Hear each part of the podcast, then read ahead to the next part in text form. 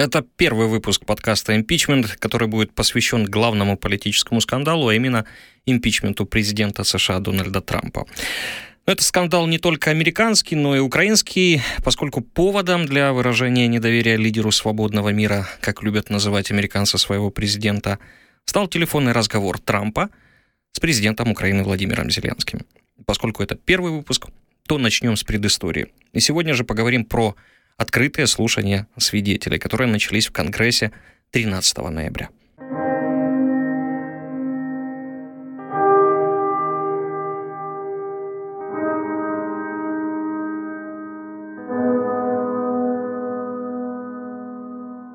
Скандал начался в сентябре, когда некий источник, предположительно сотрудник ЦРУ, имени которого публика не знает до сих пор, написал жалобу на имя генерального инспектора.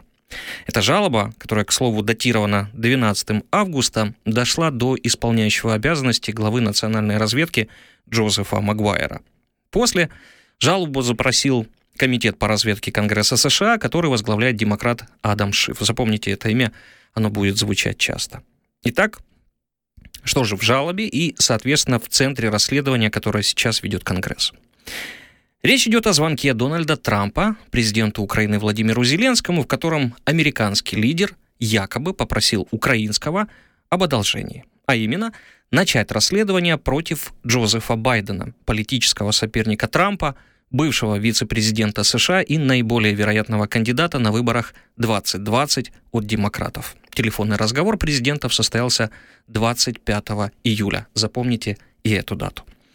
О начале расследования по импичменту спикер Конгресса, демократка Нэнси Пелоси, объявила 25 сентября, то есть через два месяца.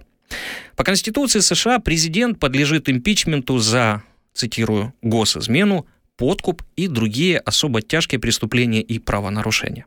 Цель демократов доказать, что Трамп их совершил. Дело в том, что незадолго до этого телефонного разговора США приостановила выделение Украине финансовой помощи в размере почти 400 миллионов долларов. Связь между подкупом и расследованием очевидна для демократов, и, если совсем коротко, она выглядит так. Трамп позвонил Зеленскому и попросил его начать расследование по Байдену, намекнув, что от этого расследования зависит, получит ли Украина те почти 400 миллионов долларов или нет.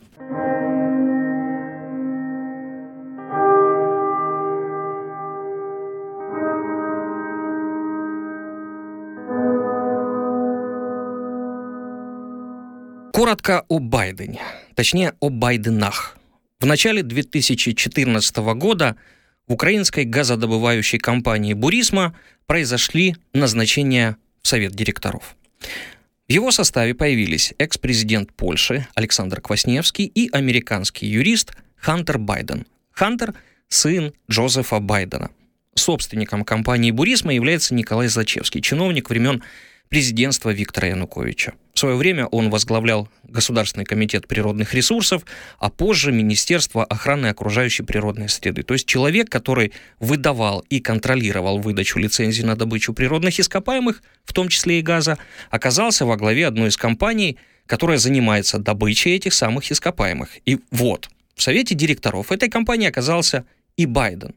По одной версии, Младшего Байдена взяли в Бурисму, чтобы придать компании статусности. По другой, именно ее придерживается Трамп, через сына деньги получал Байден-старший. Деньги, надо сказать, немалые. 100 тысяч долларов в месяц. Столько, по данным президента США, получал сын бывшего вице-президента.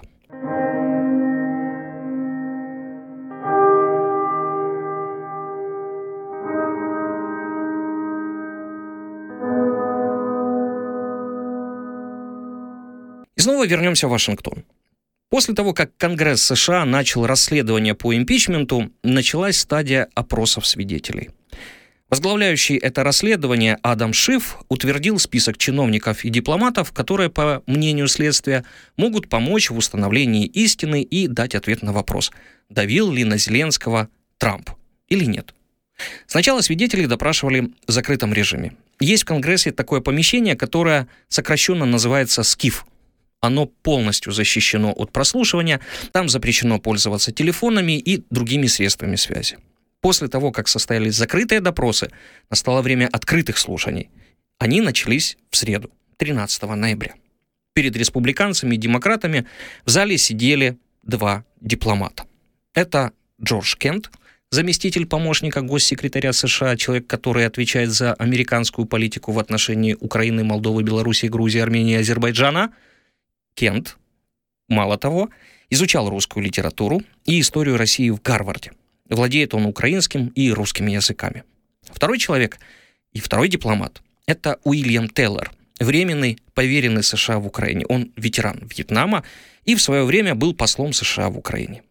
Еще до того, как конгрессмены начали задавать вопросы дипломатам, были обнародованы стенограммы допросов Кента и Тейлора, те самые, что проводились в Скифе. Из них следовало, что оба обвиняют Трампа в ведении внешней политики через своего адвоката Рудольфа Джулиани и в обход официальных дипломатических каналов. Про Руди, бывшего прокурора, бывшего мэра Нью-Йорка, я, скорее всего, сделаю отдельную серию. Пока же просто представим себе человека, который бесплатно, это важно, бесплатно выполняет личное и, судя по всему, не совсем законное поручение президента США. Итак, что сказал Кент?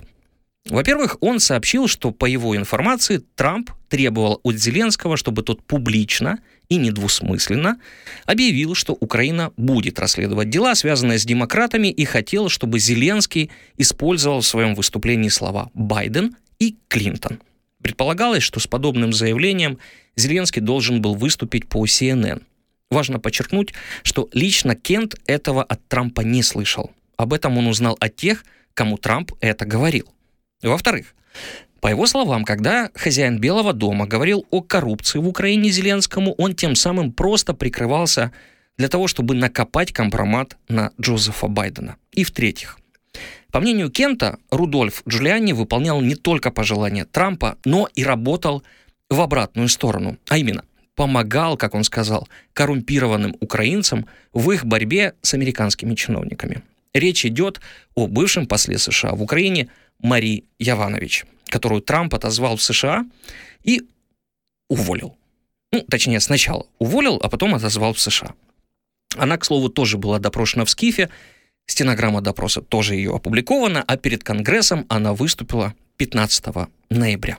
Перед конгрессменами она много говорила о коррумпированных украинских чиновниках и прокурорах. Главным оппонентом она определила Юрия Луценко, генерального прокурора, который в свою очередь обвинял Яванович в том, что она хотела от него, чтобы прокуратура не проводила расследований в отношении некоторых украинских депутатов и активистов. Еще она много рассказывала о том, как была шокирована, когда узнала, что Трамп в телефонном разговоре с Зеленским назвал ее плохой новостью. Угроза, шок, страх. Вот слова, которые она чаще всего повторяла.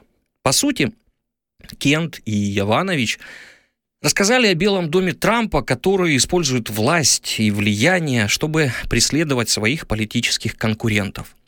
И при этом использовался украинцами для урегулирования собственных проблем, которые им создавали некоторые американские чиновники. Показания Кента были яркими, но не такими яркими, как показания Тейлора. После своего выступления в Конгрессе Уильям Тейлор резко стал предметом обожания демократов. Он превратился в интернет-мем. Его бархатный, низкий голос начали сравнивать с голосом иконы американской журналистики Уолтера Кранкайта – Давайте послушаем. Это Кранкайт и его репортаж о полете Аполлона-11 на Луну. 9.32 a.m., three hours and 32 minutes from now, from here in Florida, the Merritt Island Launch Complex at the Kennedy Space Center near what we used to know as Cape Canaveral is now known as Cape Kennedy. Man is about to launch himself on a trip to the moon with the expectation of landing there. А это Уильям Тейлор в Конгрессе выступает и дает показания. Last Friday, a member of my staff told me of events that occurred on July 26th. While Ambassador Volker and I, Volker and I visited the front, this member of my staff accompanied Ambassador Sondland Ambassador Sondland met with Mr. Yermak. Following that meeting, in the presence of my staff, at a restaurant, Ambassador Sondland called President Trump and told him of his meetings in Kiev. Кстати, я дал цитату, и вы сейчас услышали цитату Уильяма Тейлора, того самого громкого его заявления во время выступления в Конгрессе 13 ноября. Я перескажу. Итак, 26 июля, то есть на следующий день после телефонного разговора Трампа и Зеленского, помощник Тейлора, который в тот день был на Донбассе, этот помощник сопровождал прибывшего в Киев посла США в Европейском Союзе Гордона Сондленда. Сидя в одном из киевских ресторанов, Сондленд по обычному мобильному телефону вел разговор с Трампом. Трамп спрашивал посла Сондленда о расследованиях. Посол Сондленд ответил президенту Трампу, что украинцы готовы двигаться вперед. Это я процитировал Тейлора. Он же добавил, что после разговора с президентом США его сотрудник спросил у Сондленда, что президент Трамп думает об Украине. А тот ответил, что президента Трампа больше заботит расследование Байдена.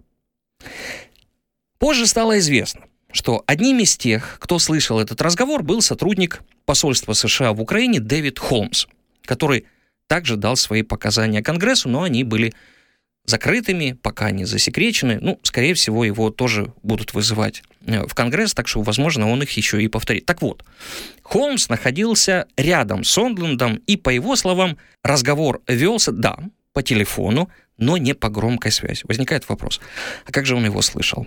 Ответ Холмс дает простой. Трамп настолько громко говорил, что и громкая связь была не нужна. И слышал этот разговор не только Холмс или Саундленд, но и другие сидящие за столом. Трамп якобы спросил посла, значит, он собирается провести расследование. Он имеется в виду Владимир Зеленский. А Сондленд отвечает, он собирается это сделать, он сделает все, что вы попросите.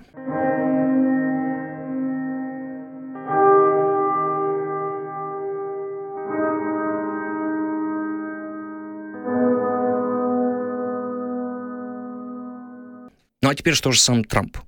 Начнем с того, что свой разговор 25 июля с Владимиром Зеленским он называет идеальным и никакого давления на президента Украины не признает.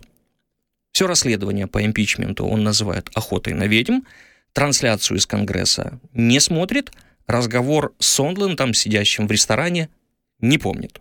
К слову, Зеленский тоже говорит, что никакого давления не было. А с другой стороны, ну, что он может сказать другого?